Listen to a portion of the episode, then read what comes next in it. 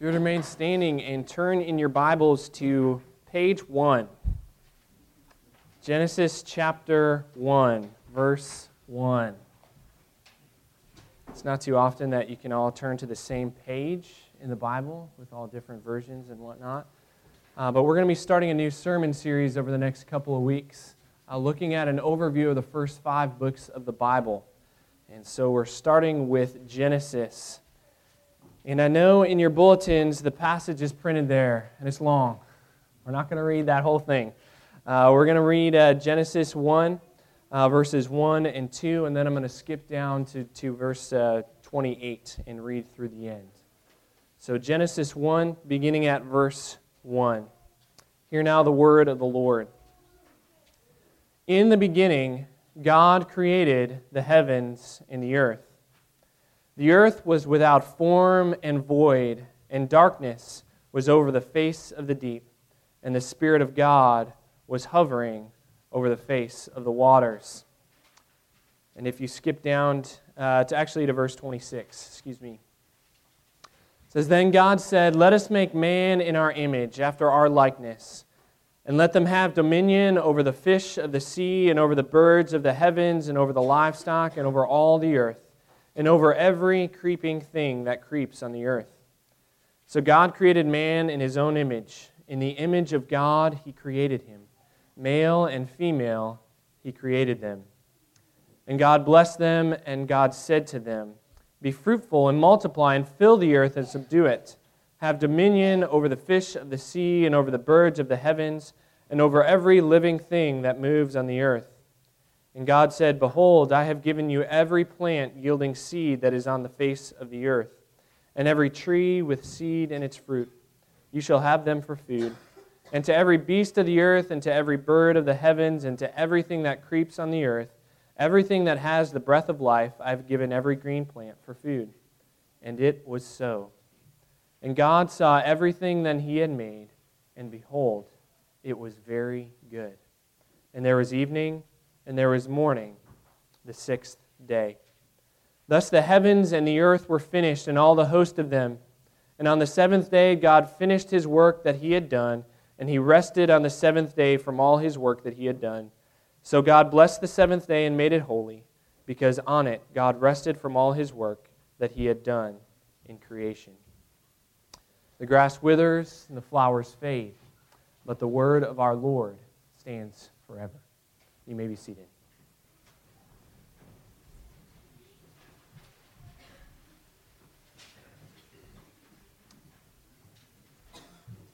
And as you do, if you would please bow your heads and pray with me. Heavenly Father, I pray that the words of my mouth and the meditations of our hearts would be pleasing and honoring in your sight. O Lord, our rock and our Redeemer. And it's in Jesus' name alone that we pray. Amen.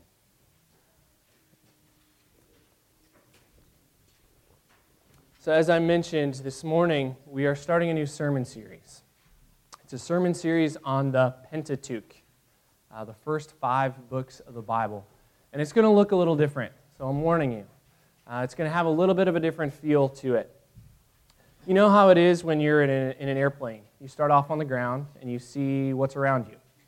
You see the detail of things that are happening, uh, all that's going on on the ground. And then after takeoff, uh, you get to see another perspective. You have that 30,000 foot view where you see all the, the fields and the forests. Uh, you see the rivers. You see off into the distance the mountains.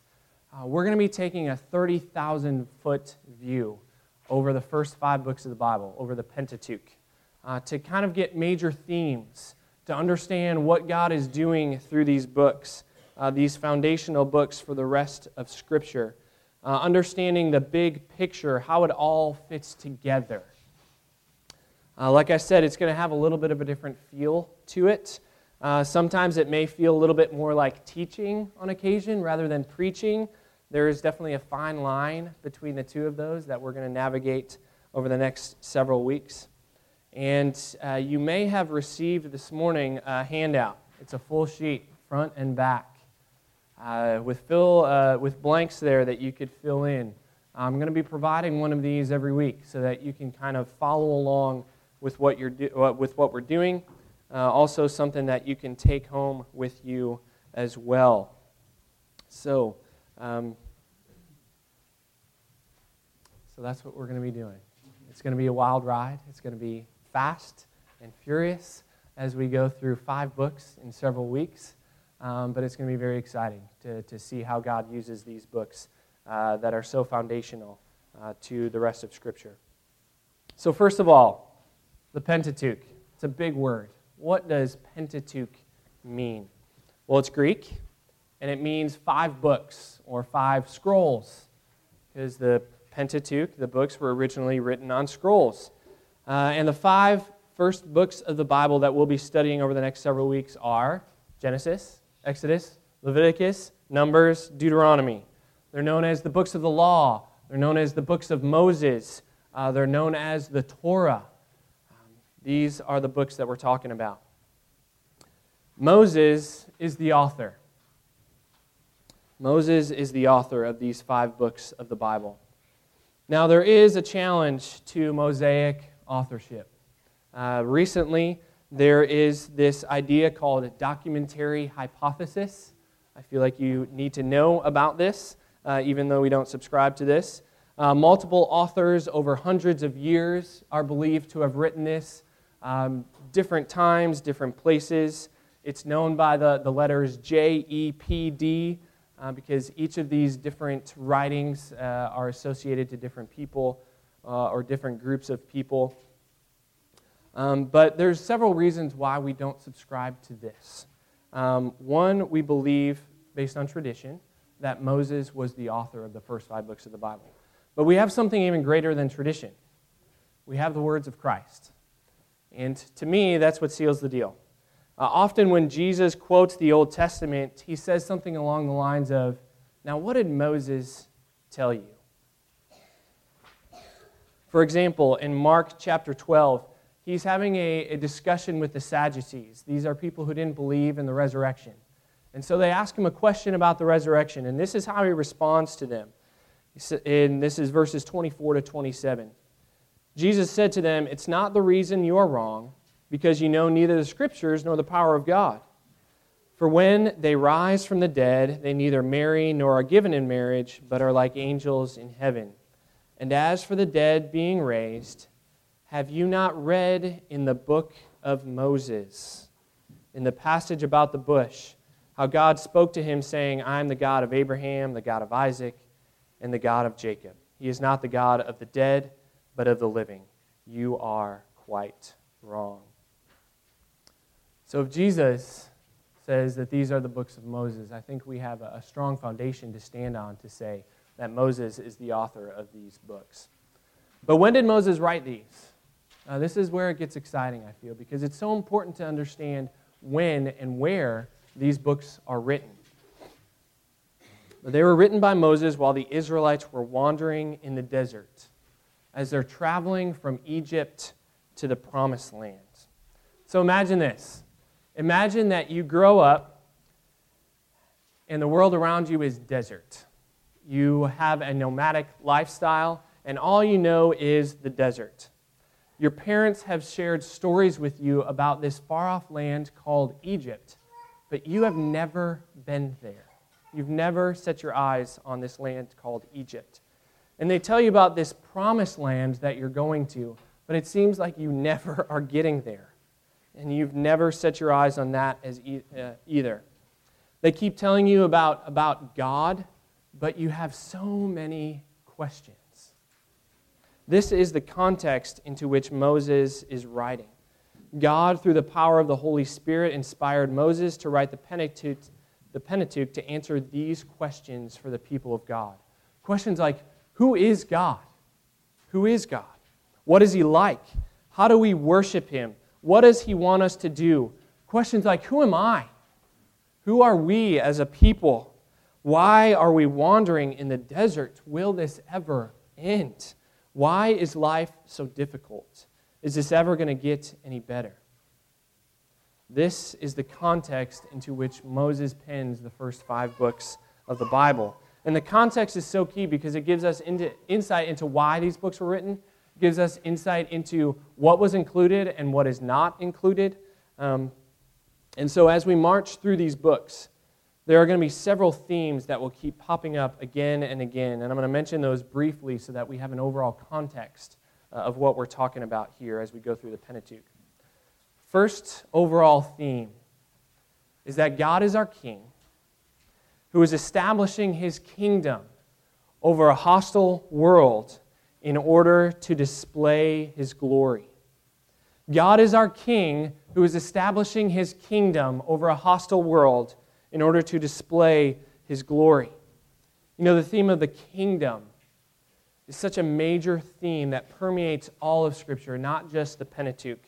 Think of it this way if you trace the story arc of the Bible um, from Genesis through Revelation, it's the story of God's kingdom, of the creation, the fall, the redemption, and the consummation of his kingdom. We see that over 66 books of, of the Bible. Jesus spoke of God's kingdom often. Uh, one of the first things that, that he preached was repent, for the kingdom of God is at hand. And he summarized it in the Lord's Prayer in Matthew 6 says, Your kingdom come, your will be done on earth as it is in heaven. So, as we go through these books, God's going to reveal more to us about this theme of the kingdom and how that uh, permeates all of Scripture. But uh, the Pentateuch is not only reveals a, a king to us, not only does it reveal a kingdom, but it also reveals the people of God. You can't have a kingdom without people inside the kingdom, right? You need uh, you need a people in order to have just a kingdom. So God chooses a people for himself. He enters into relationship with them by making covenants, which we'll look at several of them uh, covenant with Noah, covenant with Abraham, covenant with Moses. And within the context of this covenant relationship with his people, God makes promises, beautiful promises to his people. And we begin to see the fulfillment of those promises through these books and ultimately, what we'll see is these fulfilled in Christ. It's a beautiful thing. So, what the Pentateuch does for the Israelites and for us is it reveals who God is, who his people are. It reveals the character of God, and it gives identity and purpose to his people. Uh, it tells them who he is based on the things that he has done, and it tells God's people why they are why they are created. So, these are some of the major themes that we'll be looking at over the next several weeks as we go through Genesis and Exodus and Leviticus, Numbers, and Deuteronomy. Um, well, this morning we're going to start with Genesis. And because Genesis is so foundational, it, it seems silly to, to preach a sermon on the book of Genesis. We're going to break it up into two parts. Uh, this week we're going to look at Genesis 1 through 11 and next week, we're going to look at Genesis 12 through 50. This week, we're going to look at the king and his kingdom. The king and his kingdom. Next week, we'll look at the, the people of God or uh, the people of the kingdom. So, you know how Genesis starts, right? In the beginning, God created the heavens and the earth. So as the curtain is lifted on Scripture, on the curtain, as the curtain is lifted on history, the first thing we see is nothing.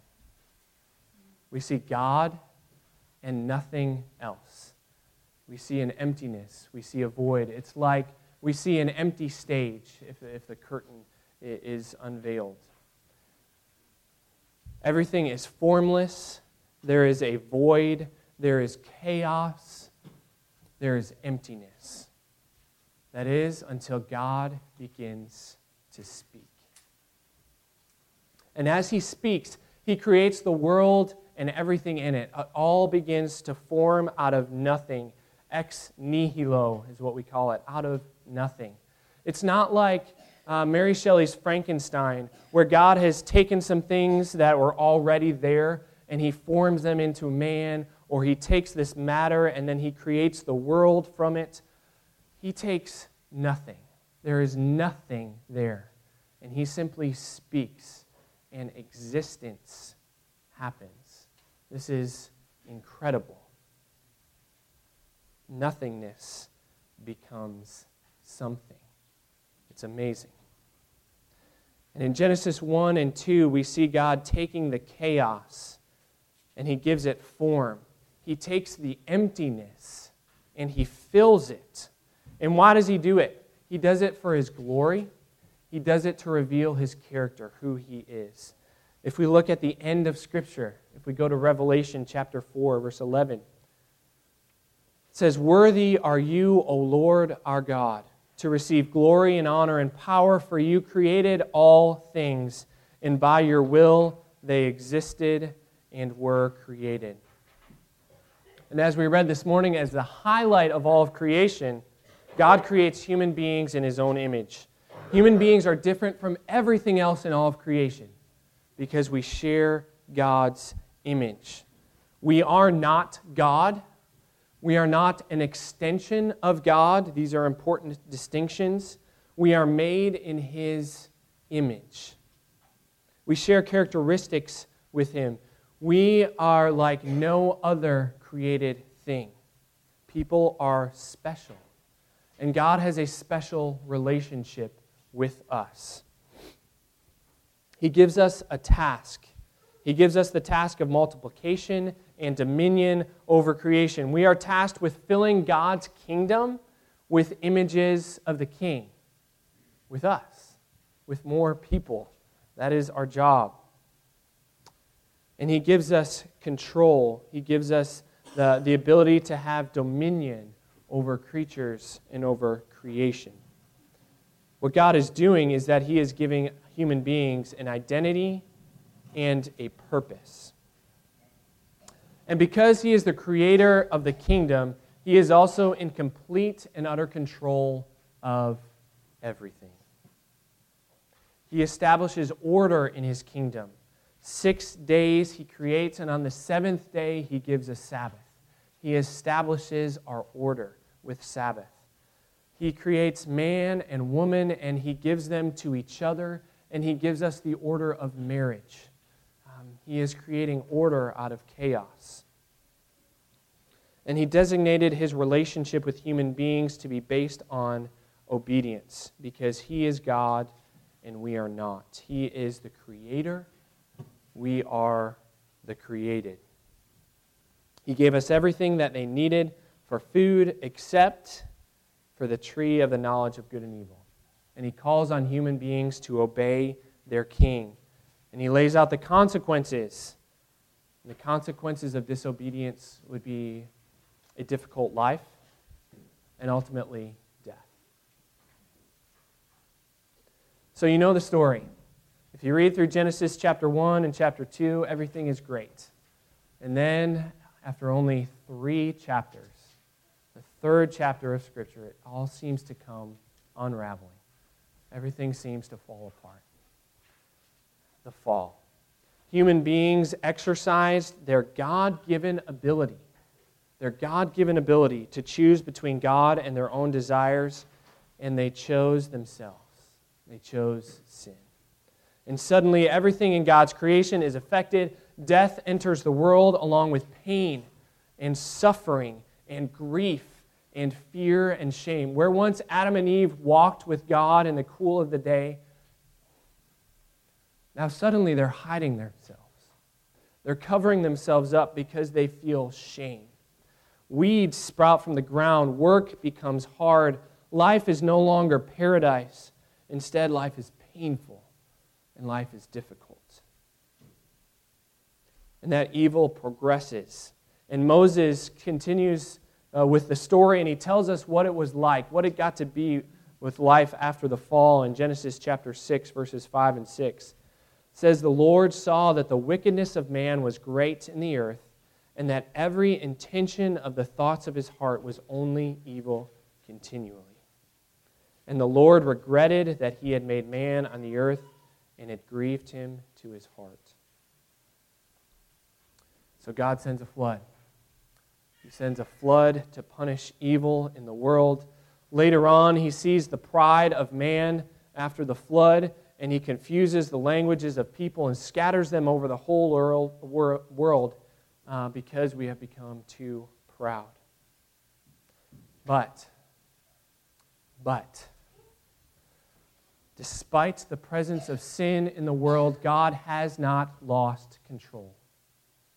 God is sovereign, and this is his sovereign plan. The sudden and complete collapse of the perfection of creation did not take God by surprise. In fact, this is the crazy part. It was his plan all along. Through this seemingly tragic turn of events, God is revealing to us the depths of his character. He is revealing to us his love, his mercy, his kindness, his forgiveness, his power, his justice, his redemption. Without the fall, how do we know that God is a redeeming God? We wouldn't.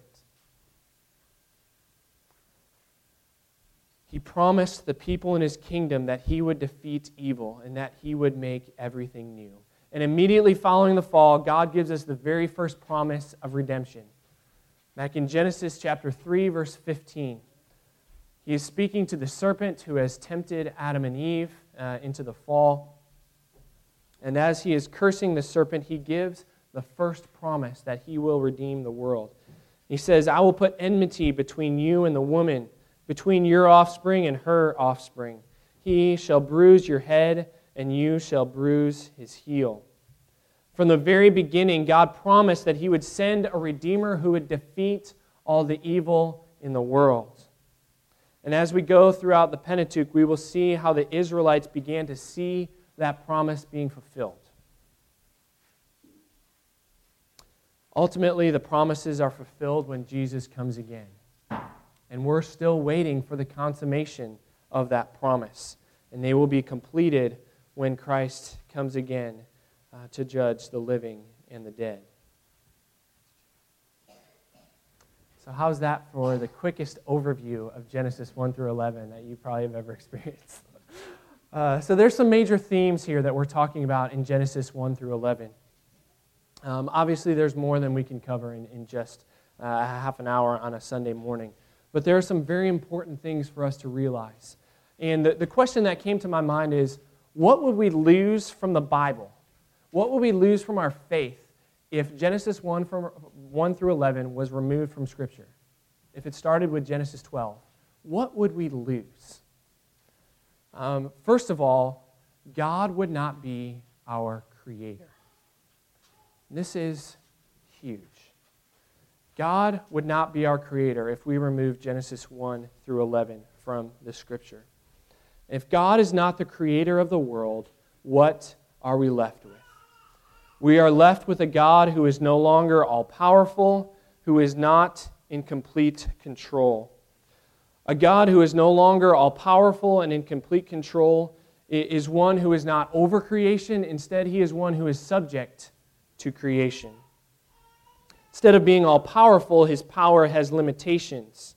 This means that there are things that he cannot do. If this world came about by itself simply through chance circumstances, which is what we teach in our schools now, if it came about simply by chance, then God has no control, and He is the one who is not in charge. And if God is not the creator, then in reality, He is not God. If we lose the creation, we lose. And if we lose God, what are we left with? We're left with a culture that has no absolutes. We're left with chaos, and we're left with emptiness. What we're left with is the exact opposite of creation. If everything is chance rather than created, then everything is arbitrary and people can simply do what they want. For those of you who are studying the book of Judges in Sunday school uh, now, uh, there's this mantra that goes throughout the book of Judges uh, there was no king in Israel, and everyone did whatever they thought whatever they thought was right. That's what we have when there is no God. Everyone does whatever they think is right. Do you experience that now? Do you see that in our culture? That is where we are heading. Honestly, that's kind of where we are right now. It's a scary thought, isn't it? But that is where we are when we remove Genesis 1 through 11 from our Bible.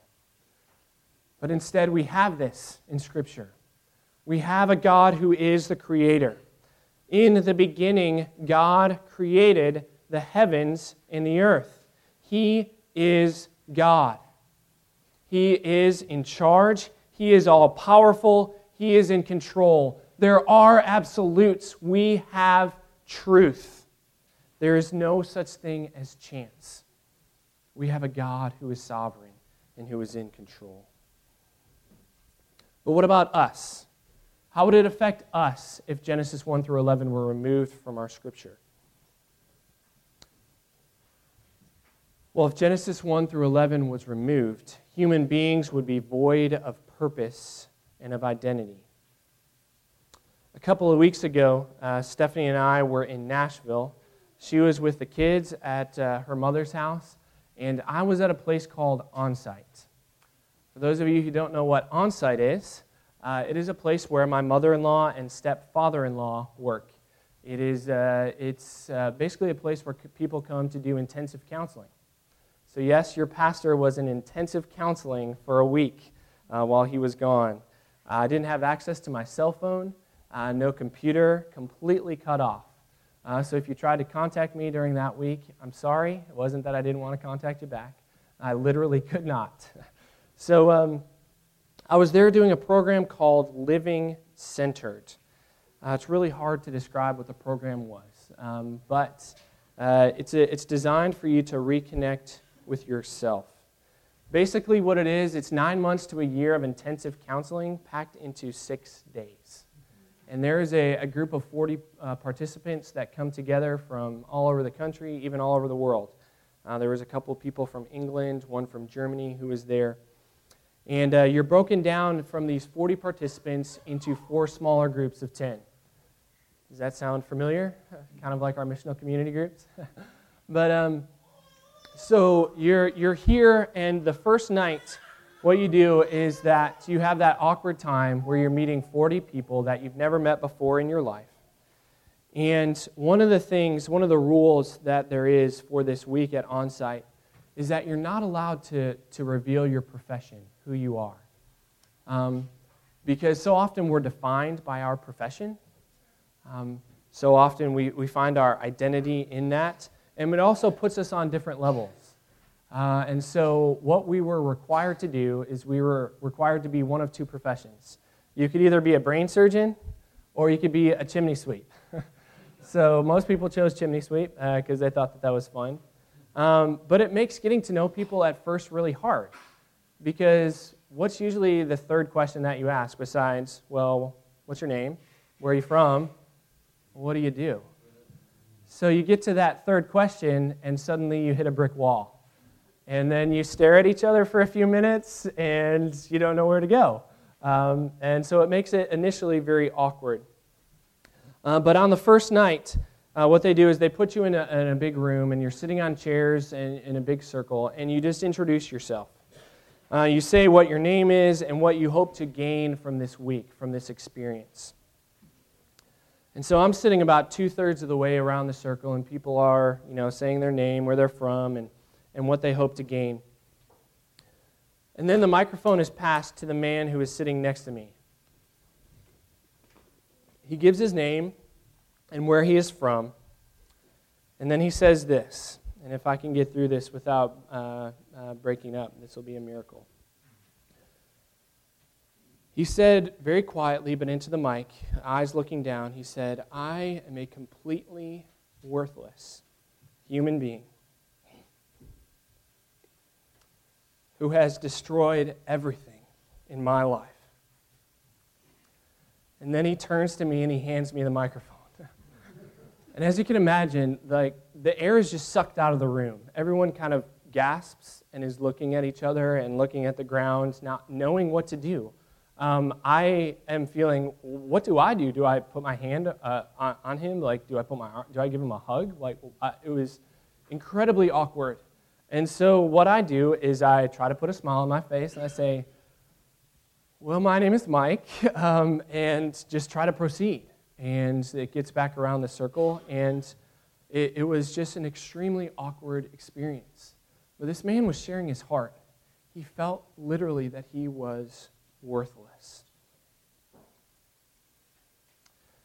The amazing thing was by the end of the week, he had learned the truth about himself is that he wasn't worthless. Instead, he had value. And you could see it by how his demeanor changed. It was amazing. In the beginning of the week, he would eat all his meals by himself. But by the end of the week, he had a smile, smile on his face. He was engaging with others, and it was incredible. Because of our creation as an image bearer of God, each and every person has infinite worth and infinite value. Gender, race, whether you are old or young, slave or free, whether you have a disability or a disorder or whatever, it does not matter. Whatever your social status, whatever your political party, whatever your religion or sexual orientation, it does not matter. People have infinite worth and value because we are created in the image of God. Why did Jesus spend so much time with the tax collectors, with the prostitutes, with the sinners? He spent time with them because they had infinite value to him. Those people matter to God. There is not a person from any time or from any place that does not matter to God. He has made them in His image, in His very likeness. If we truly believe the truth of Genesis 1 to 11, how would that affect our view of ourselves and our view of others? Honestly, our self worth would skyrocket. But instead, we believe the lies that Satan tells to us we, we believe the lies that he says. When he says, You're no good, or that you don't matter, or you have no value, or that no one loves you. These are the lies that Satan tells us, and it's not true. Our truth is this that God has made you, and God loves you. Our truth is that you do matter.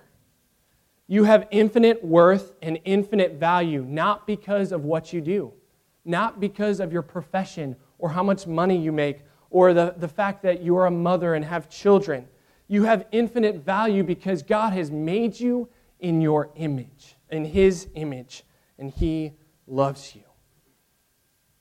You have value simply because of who you are. not only would our self worth skyrocket, and I'm not talking about our self esteem, I'm talking about our sense of worthiness. That would skyrocket, but how we treat others would also change dramatically. If everyone treated one another as image bearers of God, imagine how different this world would be. You know what's going on in our world right now. If everyone treated each other as image bearers of God. Instead of fighting and divisions and of wars and of terrorism, we would experience unity, compassion,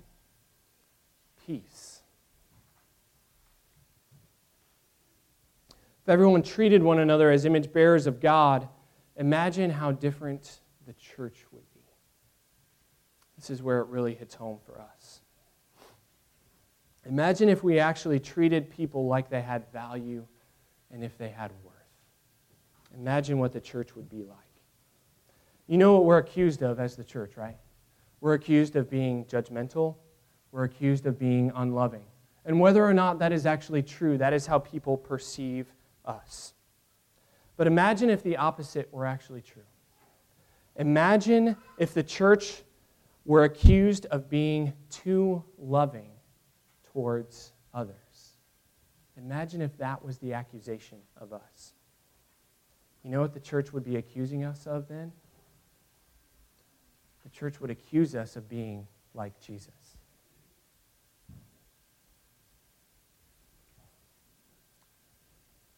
So, if we understand what Genesis 1 through 11 is telling us, is that we have infinite worth because of our creation in the image of God, and that the people around us have infinite worth as well. If we lost Genesis 1 through 11 from our Bibles, what we would also lose is that we would lose a proper understanding of sin. And this is where we're going to conclude this morning.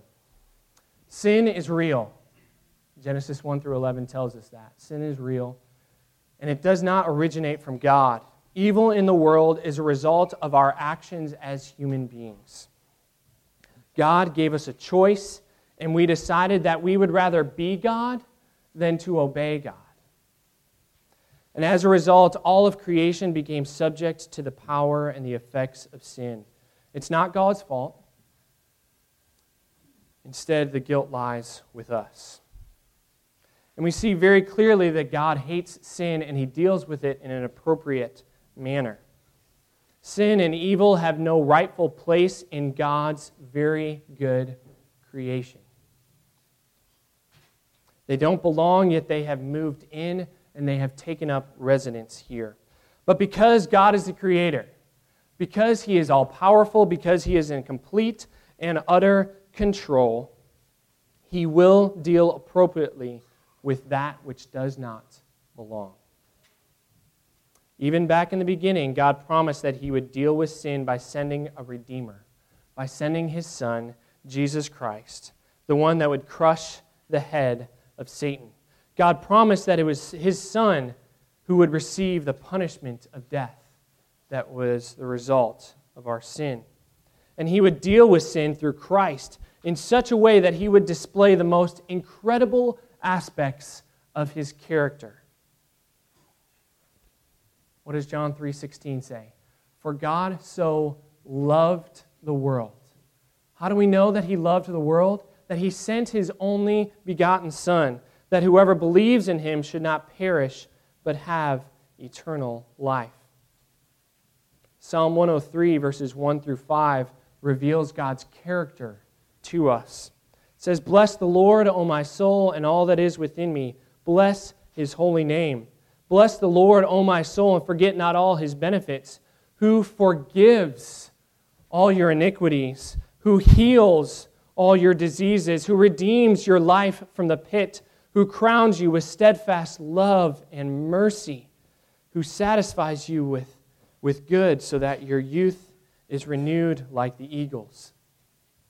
The Lord works righteousness and justice for all who are oppressed. This is our God. Even in the very first chapters of the Bible, we see the foundations of the gospel story clearly being laid out for us. So what? So, what do we do from here? Where do we go from Genesis 1 to 11? We believe. We believe that our God is the Creator God. He is the King of the far reaches of the universe. He is a God who is complete and utter control. We believe that God made us, human beings, in His own image.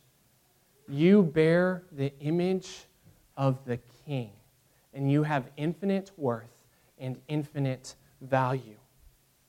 And so does everyone who has ever lived. And from here, we believe the gospel that our sin is real, that God hates sin, and through the death of Christ, our sins have been dealt with. That the punishment of sin has been satisfied.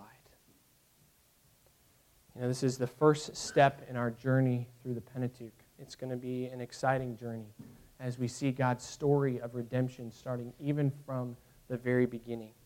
And honestly, I look forward uh, to completing this journey together. Uh, let us pray. Our most gracious God and our Father in heaven, the one who has created the universe, the one who is in sovereign control. We thank you and we praise you for creating out of nothing. That out of this formless and out of this void, out of this chaos, you have created all that there is. That you have ga- given us value. You have given us an identity and a purpose as your people. And we confess that we consistently choose ourselves rather than you. Lord, you have heard our confession even today. And we confess again that we are not God and that you are. Please forgive us of our sins. Father, as we go from here, I pray that we would live as people of your kingdom who have been redeemed by our Lord and Savior, Jesus Christ, that we would live and walk in the truth of your word, that you would use us for the advancement of your kingdom, even here on earth. And we pray this in Jesus' name. Amen.